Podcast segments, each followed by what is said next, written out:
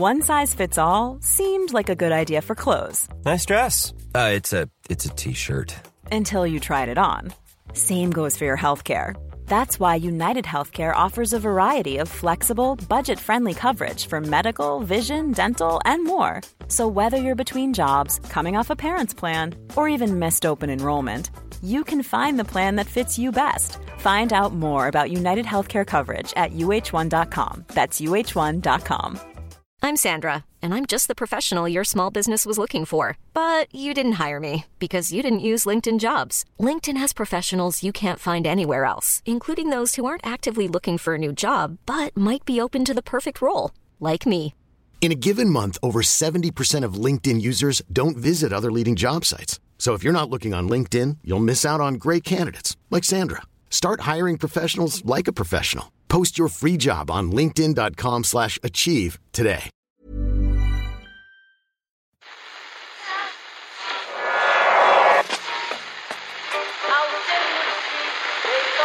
Whose phone is that? That's the second time it's gone off. They never go home. They never go home. They never go home. Those those those boys.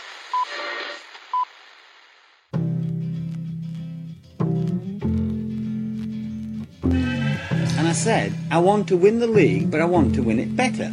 You can understand that, can't you? Yes. Good lad. So he's almost like having a second captain in the team. Second captain, first captain, whatever. It's the Irish Times Second Captain's Podcast. Owen McDermott, Kieran Murphy, and Ken Early are all here. Hi, guys. I'm all right, but we're here. Let's be honest. It's time to put it all on the table here. The three of us are here because we weren't good enough to make it as professional sports people. Yeah. I mean, that's that's that's the truth here. I mean, we enjoy sitting in studio talking about sport, interviewing people. But it's hard not to absolutely despise the talented bastards who we have to. Oh, your career is so amazing.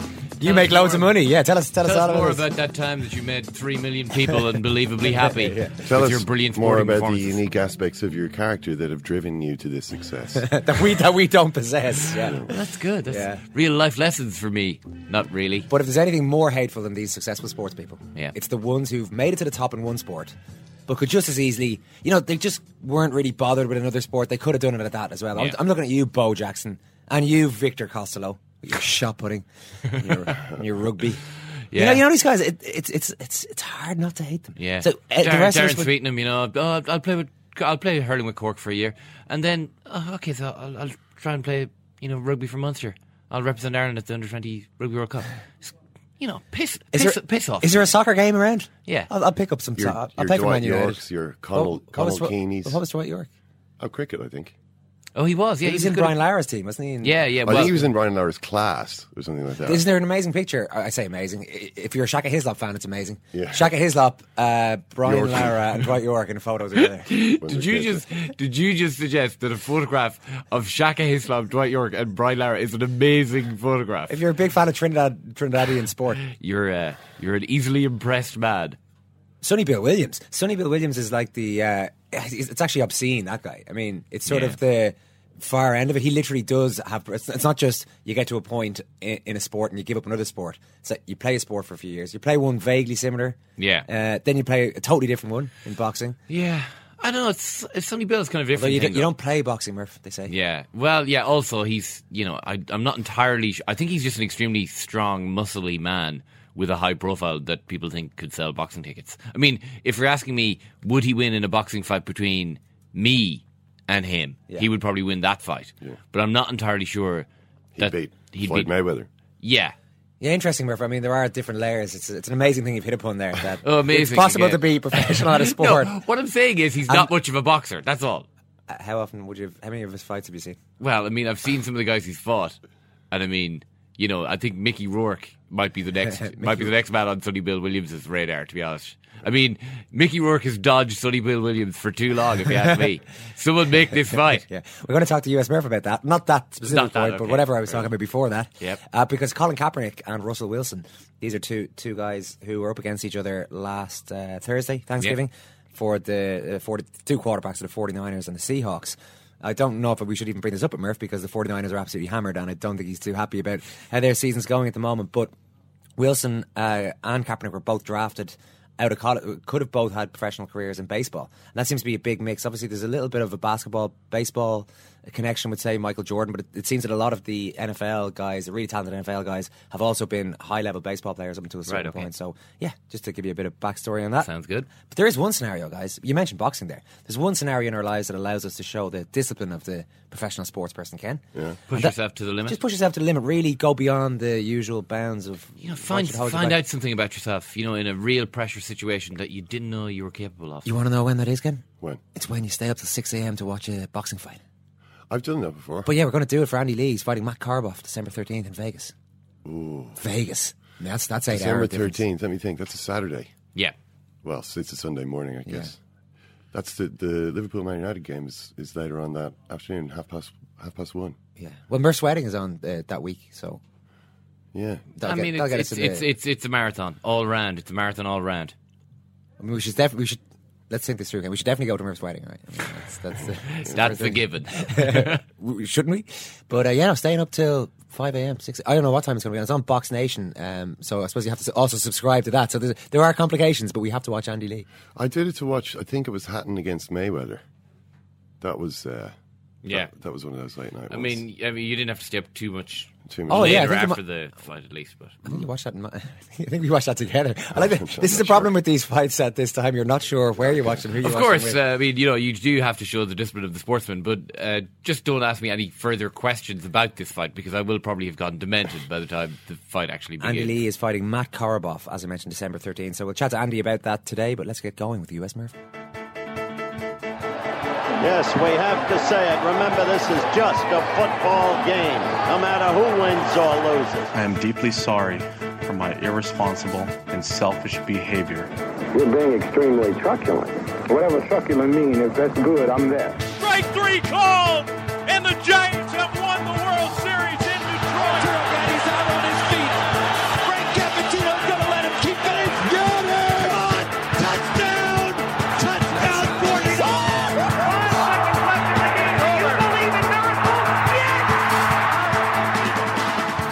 Brian Murphy, we're going to talk this week about people you and I both despise, talented bastards who can pick up any sport they choose and become superstars at it. That's not you and me, is it, Owen? Uh, how Certainly you not. doing? Yeah, not too bad at all. Yeah, yeah. It's uh, it's a um, I, I, we sit and marvel. There's a reason why you and I are in sports media. We we get to we get to watch these guys because if we had to play, I recall years ago, didn't you have a uh, a sprinting match against uh, against a staff member? Was it against Kieran? Yes, And, uh, yeah. Well, no, yeah, actually, yeah. Brian, I, that did not happen. That sprint never occurred. it didn't take place. I don't know why you. I must have been I must have been dreaming. I guess right.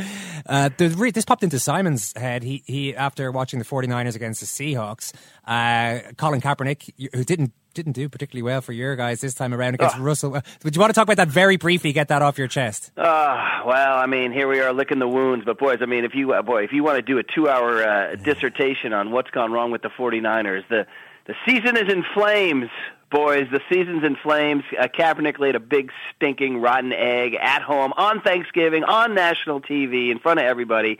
Uh, the, our darkest fears were realized because he's had sort of this inconsistent year, and I remain a, a defender of his. But boy, I was stripped of my arsenal on Thursday night at Thanksgiving night because uh, Kaepernick was everything his detractors say he was. He was inaccurate. He was indecisive. He was he lost his poise. Uh, the Seahawks defense, guys, looks like it's regained its mojo. It's going to be an interesting few final weeks, but the Seahawks have the edge now. Uh, still trailing Arizona in the West, but the 49ers, and, we'll, we can talk about this. I'm sure we will in February and March when it all goes down. But it appears they're going to part ways with Jim Harbaugh. Uh, at the game ended on Thanksgiving night, I'm sure you all know by now that uh, Jed York, the 49ers owner, sent out a tweet saying, "I this performance was unacceptable. I apologize for that." And that's uh, it's not something an owner generally does to his coach as the tick, the seconds are ticking down on a Thanksgiving night Hmm. game. So we all see it happening, but we can talk about more pleasant things like two sport athletes. Exactly, So, and uh, maybe what do you got? Kaepernick. well, what I, what I want to start with, Kaepernick could have maybe uh, led an easier life by signing up with the Chicago Cubs. I understood that they they drafted him, and uh, and Russell Wilson, who was the opposing quarterback, could have played baseball at major league level as well. We started looking into this, and the amount of guys who, particularly, it seems baseball and and American football, Brian, seems to be the the way it's married up, and these guys get to college right right to the top of college level and into professional sports, and then sometimes they, they get to make the choice. Dan Marino, John Elway, Tom Brady, even uh, is, is this well? I don't know if common is the right word, but there seems to be a good precedent for this. Well, it's interesting. It is kind of the highest level of uh, of athletic achievement to be good enough to be drafted in two major sports in the U.S. And you've named some of the guys, and so it's not you know it's not a one in a million. It, you get guys like this, but it definitely is. It means you are the creme de la creme, the elite of the elite, and you you occupy sort of a special place in uh, in American sports lore, especially those.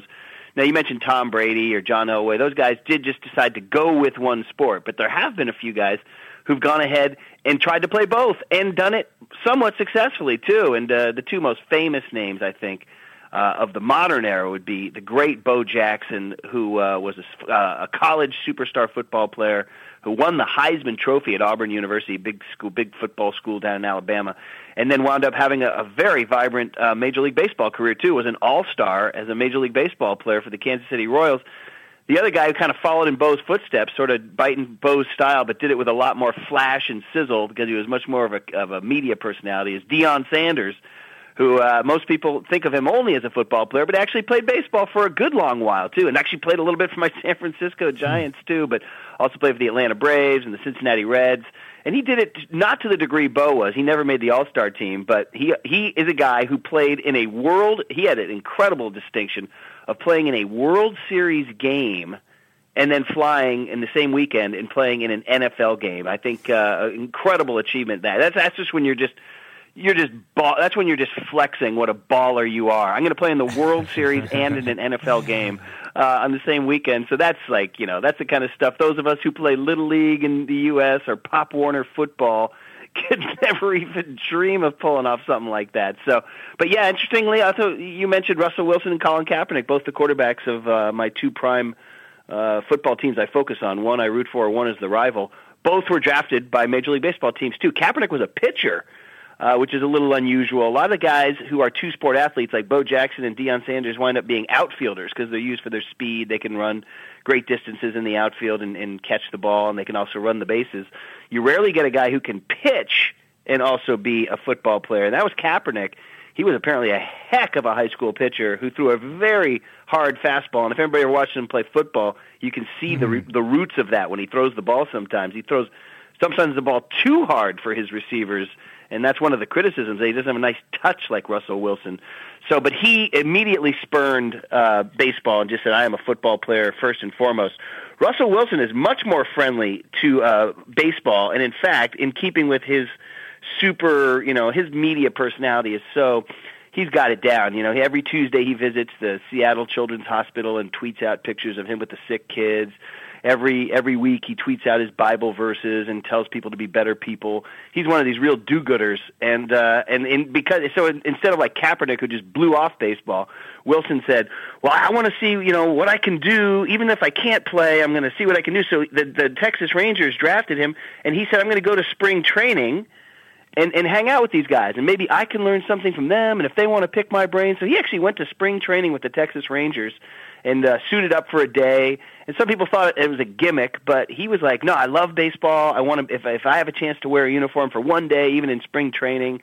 Typical Russell Wilson, like you know, just like everybody loves his his personality. The Rangers loved having him there. He did all the interviews. He took grounders. So he actually played minor league baseball too when he was uh, in college. He, he he made a go at it. So it is an interesting topic. Yeah. Yeah, and it's funny, Brian. You uh, the clearly now, I mean, the San Francisco 49ers just, I assume, just wouldn't sign Colin Kaepernick if he turned around to them and said, "Oh, by the way, I'm also going to be playing in the major in Major League Baseball." But Bo Jackson and Deion Sanders were not just good enough, but balshy enough to tell the bosses of two major league, uh, two top level uh, um, professional sports in the US that they were going to just play year round, and in some cases in the same weekend, as you said.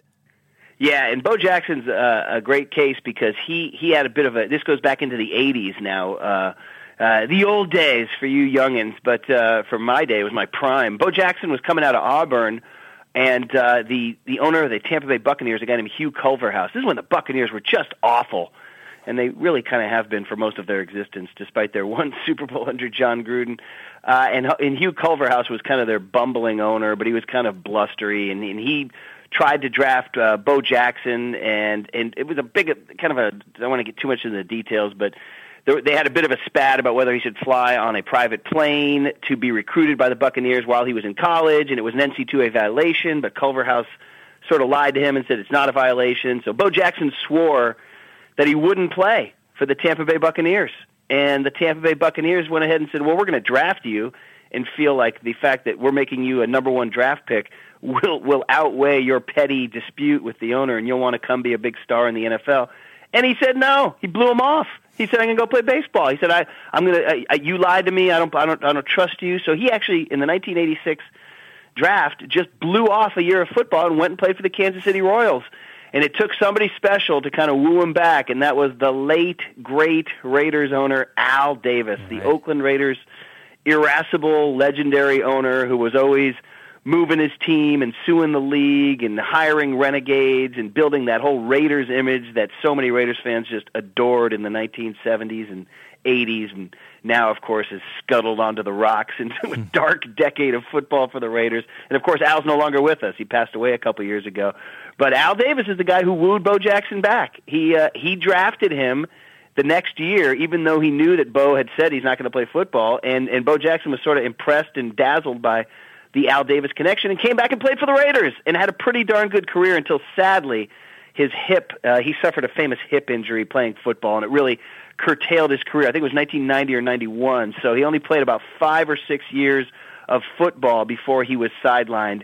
But the brief times he was on the field, he was explosive he was kind of famous. He had a very legendary Monday Night Football run that you could just say to any Raiders fan or any Monday Night Football fan. He was up in Seattle when they played in the Kingdome and broke a long, I don't have the yardage, 80, 90, 85 yard touchdown run in which he sprinted so far away from the defense as they futilely chased after him, and he kept he, his speed was so top end that uh, like Linford Christie or something. He just kept going right through the end zone into a tunnel in the Kingdome. Kind of famously hmm. like sprinted across the goal line through the end zone and into a tunnel, and then came back out. So. Uh, he he was a man who did amazing things and is remembered quite fondly. Did that give him a, the fact that he did it in, in two sports? Did it give him something of a I don't know, a, a, crossover appeal or an appeal that was different maybe to other sports people. Because, like we said near the start, this is what everybody everybody dreams of playing, or uh, most young kids dream of playing one major sport. To be able to do both is is almost beyond what we could even conceive as children. Uh, was he held up as this kind of Superman almost? No question, he was absolutely, and we haven't had one since.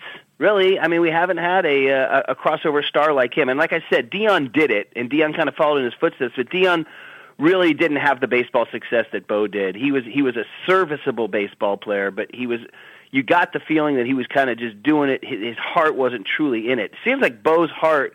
This is not to knock Deion. The guy was a gosh darn two sport star, but uh, he, he he's a guy who um, played baseball sort of to bide his time during the spring. And you had mentioned that the most common combination is baseball and football, and you're right. And I think that's a function of the calendar mostly, is mm that football is primarily a fall and winter sport, and baseball is a spring and summer sport.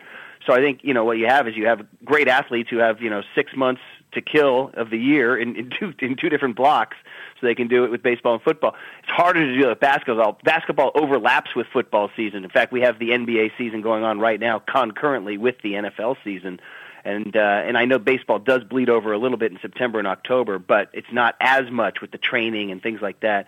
So um, so Deion was Bo Jackson, sort of Bo Jackson light in the sense that, but he's mo- he's thought of as a football player yeah. strictly. He's he's thought of as a, when you tell people. I'm sure there's some people out there that don't even remember Deion Sanders played baseball. Mm-hmm. Um, those of us who are a little older do, but for Bo, you knew he did both. And Nike this is back, you know, everybody talks about Michael Jordan as Nike's big star, and of course he was. He was the man who vaulted them, you know, Spike Lee ads and all that. It's got to be the shoes and all that stuff. But um it, but Bo Jackson was kind of before that was the guy, and they did a big famous ad campaign called Bo Knows, and they used the the blues guitarist Bo Diddley. These were famous ads, man. These this is when Nike was Nike was cool, man, before all the sweatshop stuff and all that.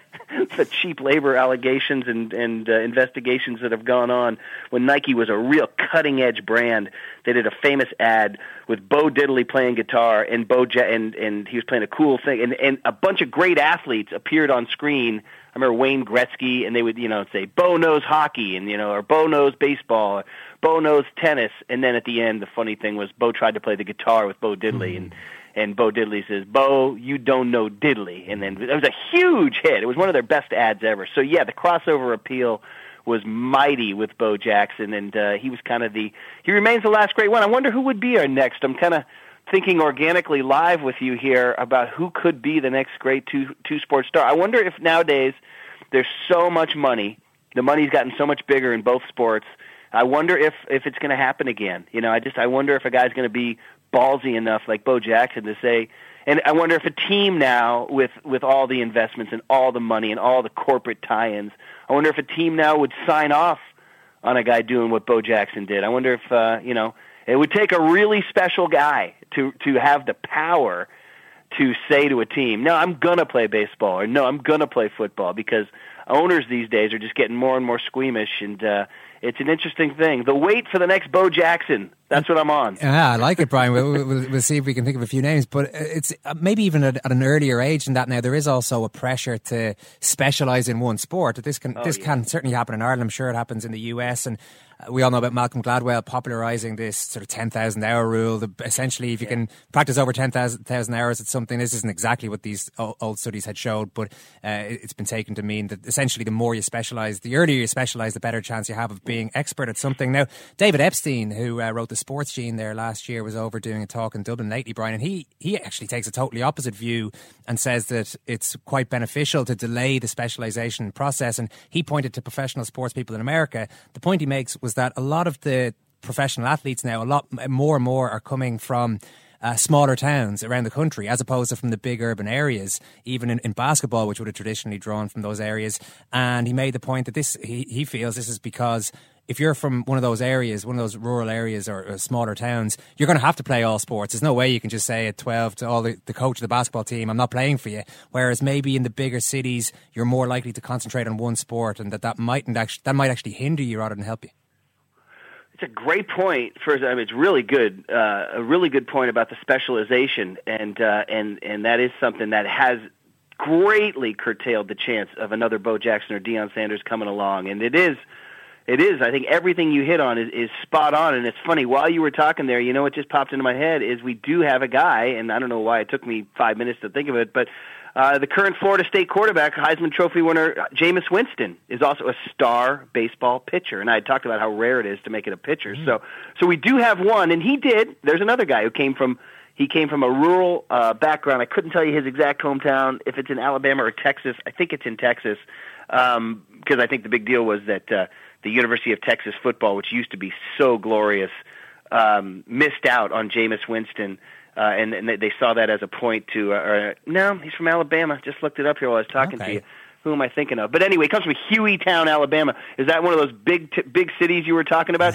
Hueytown, Alabama. I've never heard of it. So you can imagine Jameis, famous Jameis, who by the way has gotten a little too famous for uh, the wrong reasons. Of course, he's he's gotten into some trouble, right. unfortunately. But he's a guy, and you're right. He comes from a small town background, and in those small towns now, you go to your high schools, and those guys play football, and those guys play basketball, and those guys play baseball. Now, for example, I live here in the San Francisco Bay Area, big populated metropolis, tons of money, all this tech money where everything's just exploding. San Francisco's got so much money now, and housing prices are through the roof and you know what I see happening right before my eyes, just in every family I meet?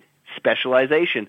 All they want to do from a young age is take that money they have and take that competitive environment they're in and turn their kid into a swimmer, turn their kid into a baseball player, turn their kid into a basketball player, and that's it. One track or football, less or so in in the white enclaves of the San Francisco Bay Area, lesser on football and more on baseball. It becomes a real popular suburban Caucasian sport. But yep, I see it with my own eyes, and I can imagine in Hueytown, Alabama, and other places like that where they don't have the money to pay. That's what it comes down to is the money for the instruction now. These guys are getting instructed at a young age. You know, my kid is a first grader and I'm getting emails constantly from this thing called the Mill Valley Baseball Academy telling me, "Hey, come on out, man. It's too late. Don't get behind the curve. We're doing some camps, you know, during Christmas. Come on out and start, you know, honing those skills." I'm like, "He's in first grade, Yeah. man." So uh, that's not happening in the smaller communities in the South. You're getting guys who are playing more sports, and then it becomes an argument as to whether you you favor the Gladwell argument, which is 10,000 hours, and as you mentioned, or the Epstein argument, which is a guy like Jameis Winston becomes a more all-around athlete and is better for his. There's talk of injuries. You know, if you if you overly specialize, the the, the amount of injuries that that happen to you, especially in baseball, or is Jameis Winston healthier because he plays uh, different sports and uses different muscles and, and uses different uh, techniques? So it is a fascinating topic, and that's our guy. He he would be the guy. Now I don't.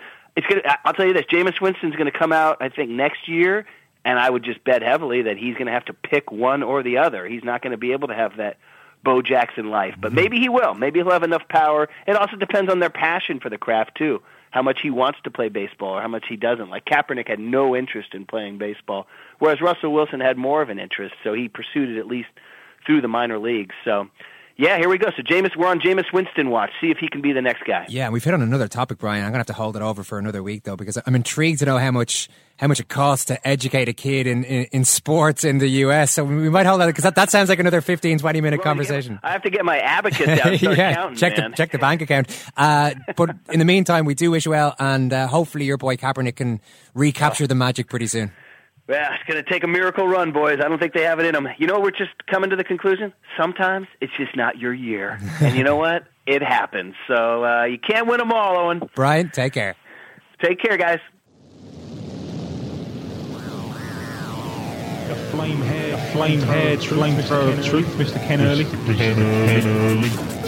Mr. Ken Early. Every so often, I'm on the bus and I suddenly turn around and bite someone. John Hayes, I'm talking about, on Yeah. John Hayes.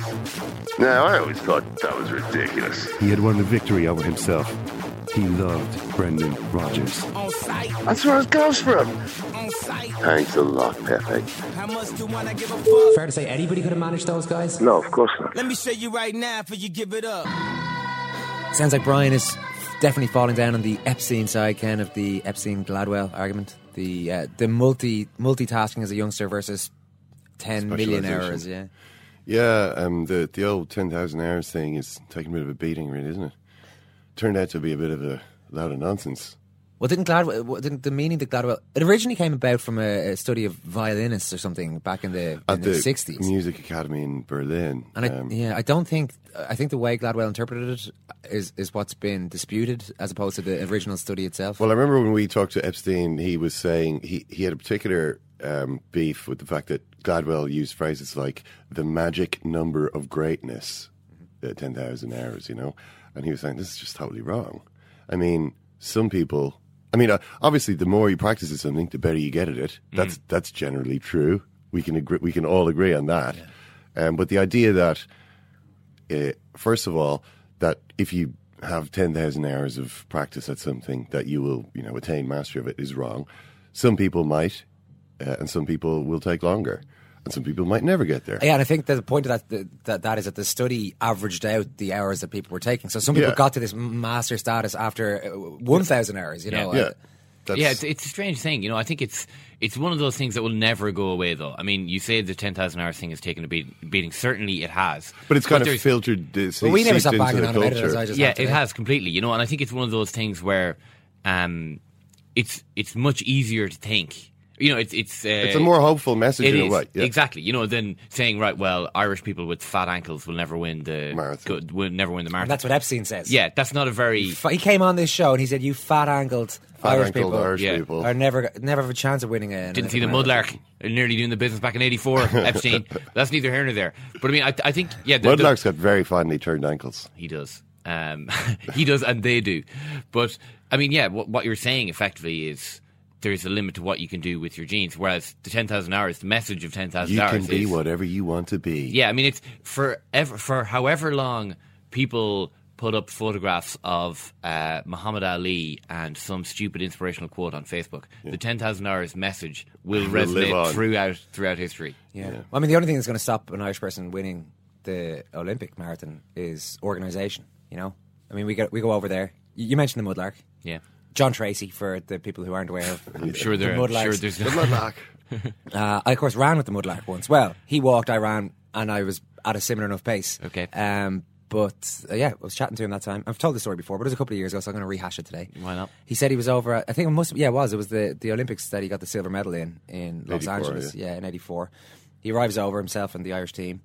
And I think it was. I think essentially the the uh, English guys, you know, your your, your Seb Coes, your Steve Ovetts, these guys were all striding imperiously around the Olympic Village Yeah. with their amazing tracksuits. You know, Tracksuits, just looking like we're cock of the walk here. You know, Yeah. we're, we're, we're we're English, we're amazing. We're here to win. Uh, the, the Irish team had misspelt the word Ireland, I think, on the back of the on the back of their jacket. And Treacy was like, "I'm not, obviously not wearing how it." Did they, how do they spell it? Like I, I've had a cop- I think there might have just been a, a missing letter, yeah. Right. Uh, uh, Treacy's like, well, I'm just not going to wear it. But obviously, the rest of the Irish guys are like, well, I mean, it gets a bit chilly at night time, so we better put this on. So they're all walking around in their misspelt uh, Irish.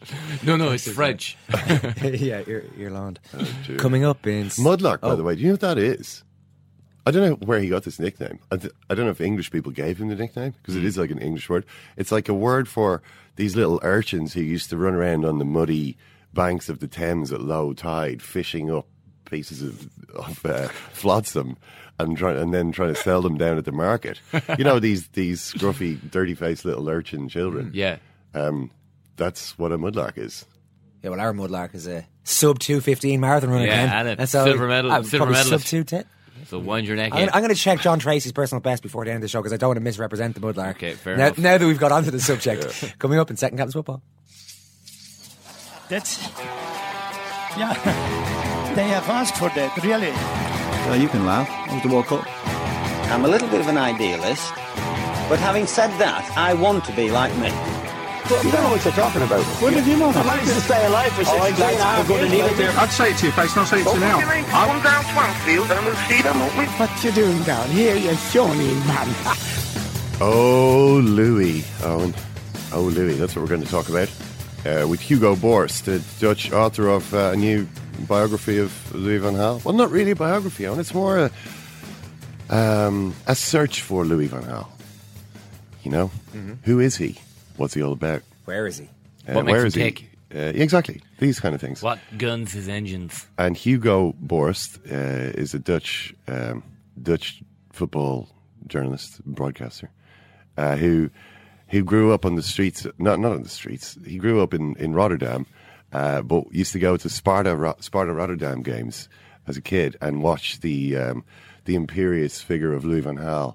Uh, run very slowly around the centre of midfield, and uh, since that, Giving out to people, I would imagine. giving out to people, bossing them around, always bold up, Wishing he was Johan Cruyff. Wonderful posture for a leader, uh, Louis van Gaal. That, that long neck, that extremely erect stance. Yeah. Just he walks into a room and people are like, "Who's that guy?" He is a military bearing. He does, and uh, you know it's it's a, it's a natural authority that f- begins with posture and continues to, into other aspects of his, of his life. Uh, Hugo Borst was friends with him. Well, not really friends. I mean, friends in the way that journalists sometimes become friends with the people they're. co- You know, you Yeah. spend long enough to sucking up to someone, eventually they start to sort of, you know, maybe this guy isn't so bad. He's been praising me now for 20 years. He's you know this guy's not bad. Uh, you know he's and then um, then they fell out. Right. Um, basically, uh, Louis van Gaal thought that that um, Hugo Borst gave his phone number to someone else, a different journalist. That has been the cause of a few fallings out between sports person and journalist over the years. Oh, you don't. it's not a thing that. you want to do. You don't want that.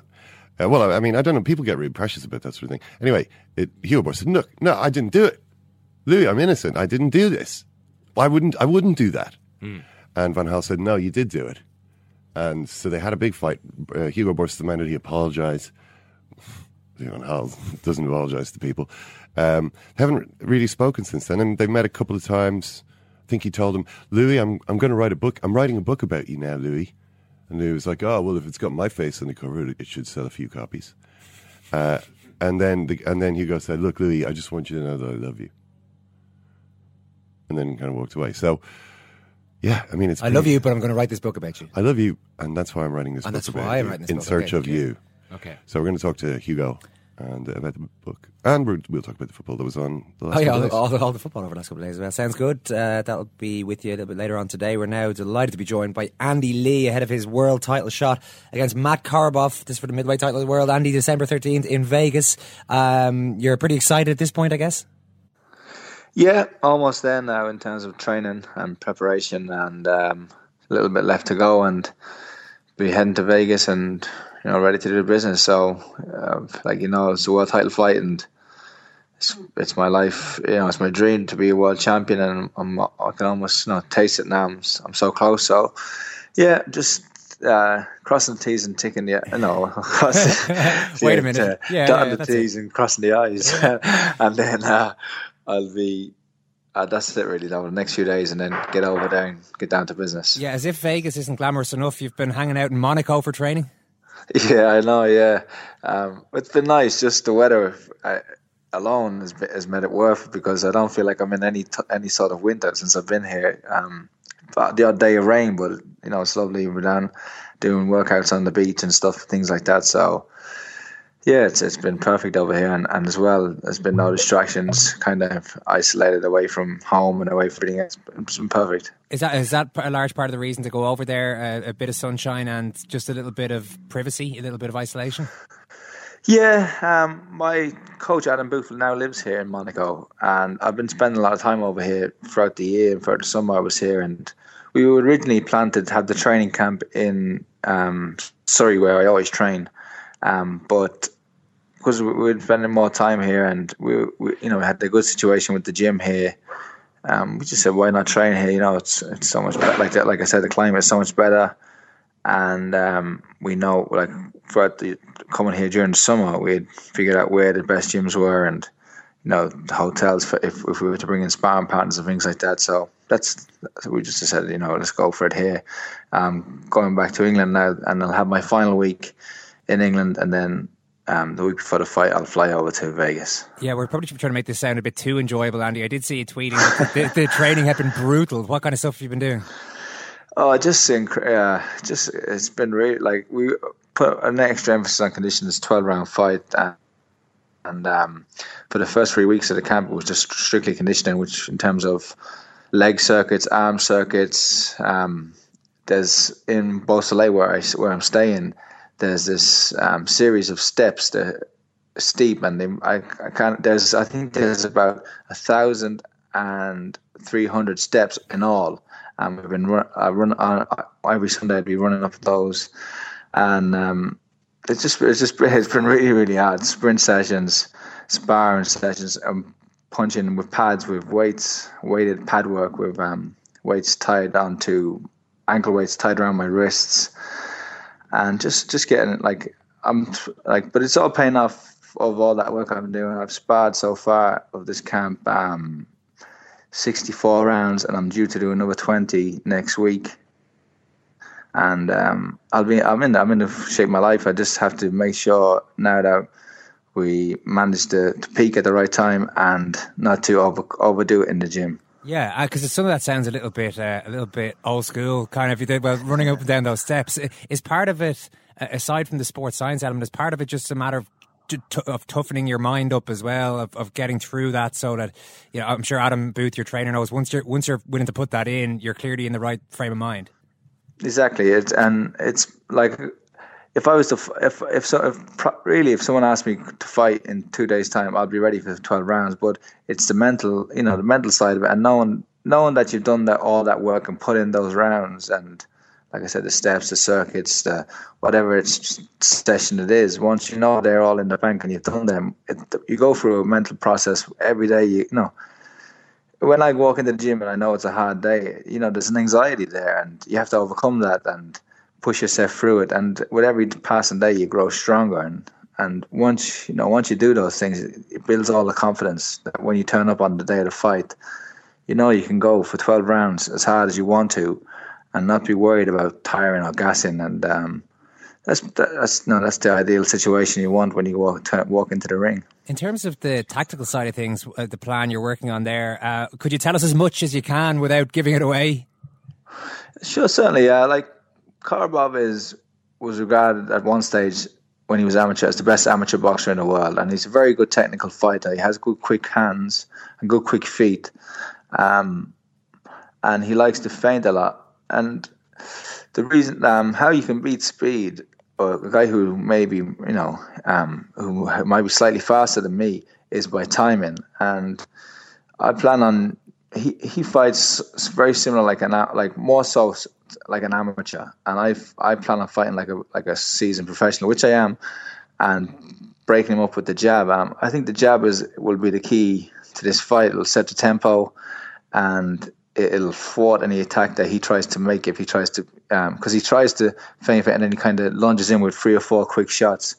Um, but what we're working on is a point like it's not non-punching boxing called the breakup jab that you kind of throw it in between the combination and it kind of just puts off the combination it shuts them down almost. So I know I have to match him in the early stages of the fight um, for speed and footwork and b- boxing wise. And I think as the, the longer the fight goes, the more in fa- more favor it'll be more in my favor it'll be because he's been known to tire in the later stages of fights and um, with the condition I've been doing and the work, my plan is to come on strong in the second half of the fight. You mentioned his amateur pedigree there. He's two-time world amateur champion. He's undefeated so far professionally as well. So that sounds that sounds pretty impressive. Yeah, and it is pretty impressive. Um, although in each in some of these fights, you can see where um, you can see where uh, the right fighter, if you like me, or a good grade fighter, could take opportunities to beat him. Um, he hasn't hasn't blown all of his opponents away. He hasn't shone or looked look lived up to the expectations that people had of him when he turned pro. Uh, and say, like, of course, it's a world title fight. Everyone's gonna fight better or up their game, and I expect him to be at his best um, for the twelve rounds. And I believe if I box to my best, he boxes to his best, I'll still win the fight. I read that you know him, or at least you know his family reasonably well. Yeah, actually, um, well, I haven't kept touch with him, but I met these parents in 2007 in Florida. I was in a training camp there with uh, actually with Vladimir Klitschko, and um, his parents. This couple were coming to the training every day and watching the sparring, and and eventually I got talking to them, and um, they're all the people, and they said, "Oh, our son is Makarov, um, you know, Russian middleweight champion, and uh, I, I kind of knew the name was true because I'd been kept, kept in touch with Zaur Antia, and he told me about um, Korobov and how good he was and the fights he'd had with Darren Sutherland. So um, uh, from that, well, we got to know each other, and we never kept in touch really. But uh, from that point, I followed his career since he's turned pro, and um, yeah, so I think his dad is works his corner now, so they know me, I know them, and you know, there's no, we don't have many secrets from each other. What were his parents actually doing there? Were they over in America to sort of lay the groundwork for his professional career? They told me that they moved to America um, some years ago, and he remained in Russia because he was part of the amateur boxing. He was in an academy where they get education and boxing training, and because he was such a pro- like a promising star coming up from the underages, that um, the, the Russian Federation really wanted to keep him there, and he decided to stay. And so for, for a number of years, um, they hadn't seen their son because they couldn't go back because they they kind of left Russia. They hadn't been back there, and he they hadn't seen him. So I think that was when he turned pro. That was when really the first time they'd seen him. Or they at the Olympics. I think they went to the Olympics in 2008 to see him. So um, that had to be tough for him and for them.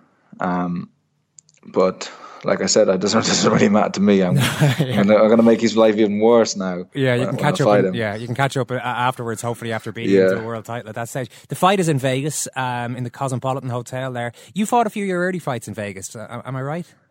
I did. I fought there. I think uh, maybe four of my first seven or eight fights in Vegas, um, and yeah, it's going to be nice to go back there. Um, I really, we originally hoped that the fight would be in Dublin there was a chance it could have been put on in, in the three arena, but um, Vegas is is still nice. It's nice to go away and um, hopefully come back the champion of the world. It's a different, uh, obviously a different level now. I mean, those those were relatively small fights at the time. Now you're fighting for a world title.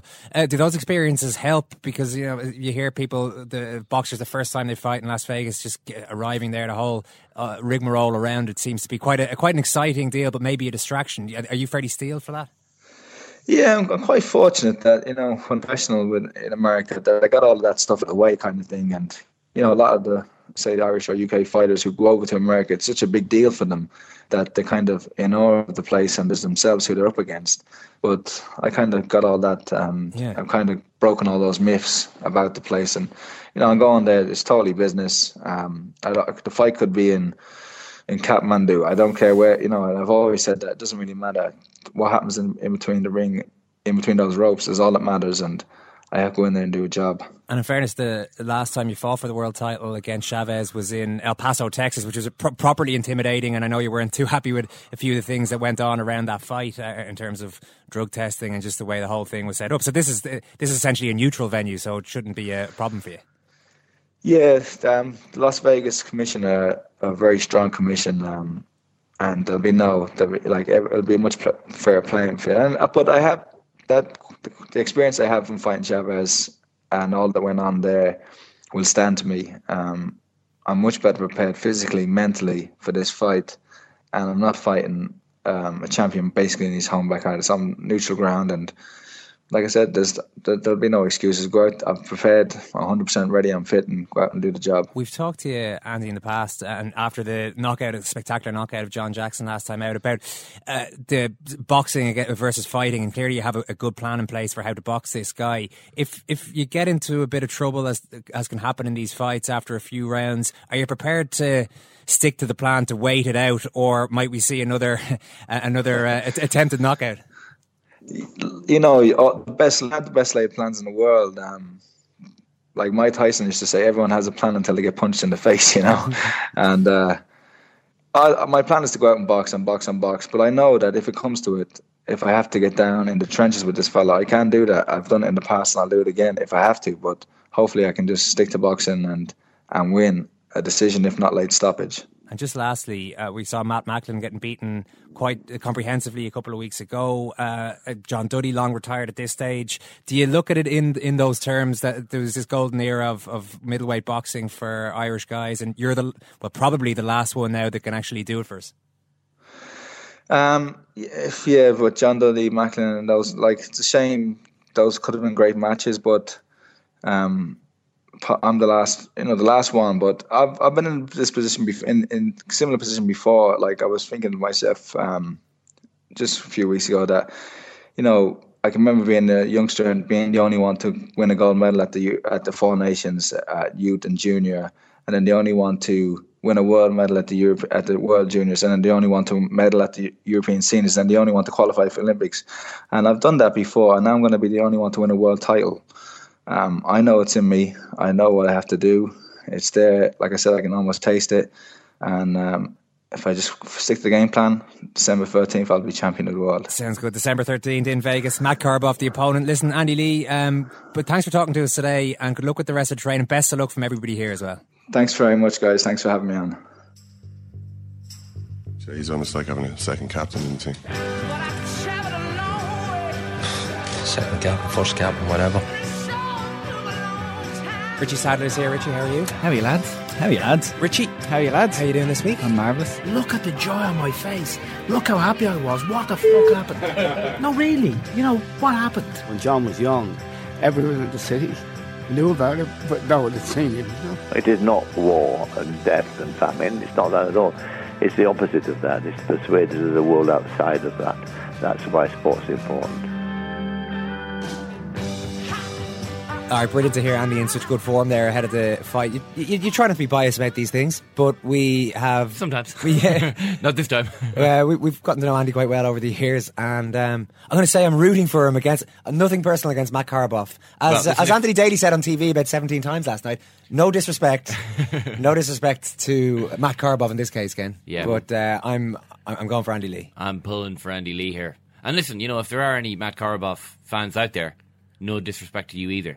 We respect your Your you're a man. He's we good respect your fighter. fighter. We As long as respect you aren't disrespecting Andy Lee. Yeah, because if you disrespect Andy Lee, Yeah. don't step up in here. He's going to disrespect issue Andy you with Lee. a, with a breakup jab. I like that technical. Um, Hmm. The the breaking down the. It's funny you you, you talk to a, a, a footballer, a football manager about a tactical plan, Uh, so some of them actually might be quite open. Mourinho and some others, but I'd say most of them don't really want to tell you what they're going to do. Mm. Whereas Andy Lee's like, oh, no, this is the plan, and I just have to execute it. I mean, he's going to have a, another plan, and uh, we're going to just see Well, what happens there. If you just take, I suppose, one step further back from that, uh, Matt Korobov knows that Andy Lee's going to go in there and he's going to try and punch him in the head or body a lot. Yeah. that's basically you know That's the the plan. plan is there. You know the plan is is pretty much uh, self self explanatory. Ken, would you be into the breakup jabs, or would you be would you be a, a technician like that, or would you be more of a brawler if you were a middleweight Uh, boxer? I'm very much a technician.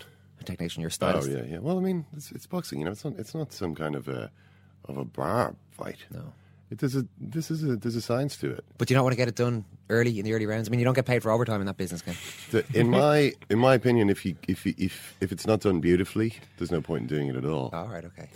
You know, um, uh, I mean, sorry, I'm, I'm just scouring my brain here for something to say next, and can't come up with anything apart from Norman Mailer uh, talking about the way Muhammad Ali doesn't hit George Foreman that one last time, as uh, as he's going down. What do you mean know. doesn't hit- Oh, uh, well, he hits him. He hits him For kind the, of uh, twice. aesthetic of. Foreman uh, uh, sort of and collapses almost in a spiral, with Ali sort of following him around with the the right hand sort of cocked, ready to go, but doesn't throw the punch because, according to Norman Mailer, he doesn't want to spoil the beauty of that. Or maybe Foreman was slightly out of Ali's reach. But listen, Mailer, we don't want to rain in your parade here. You've Look, written, he read- you've written an amazing book, book, here. Yeah, yeah. yeah, it's absolutely amazing. We'll allow you that. Uh, I know everyone's waiting on this, uh, waiting on tender hooks for this one. I have got some Mudlark Oh. marathon times here. On, Oh, yeah.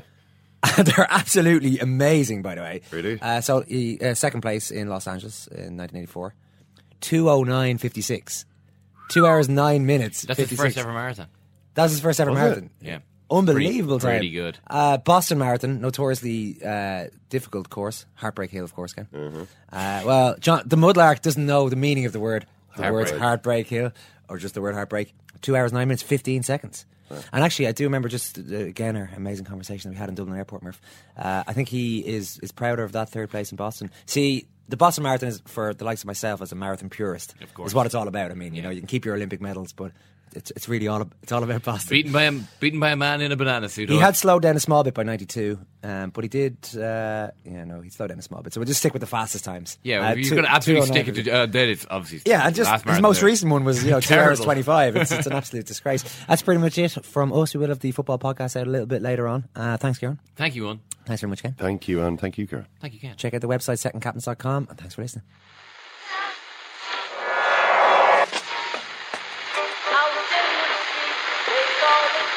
Is that? That's the second time it's gone off.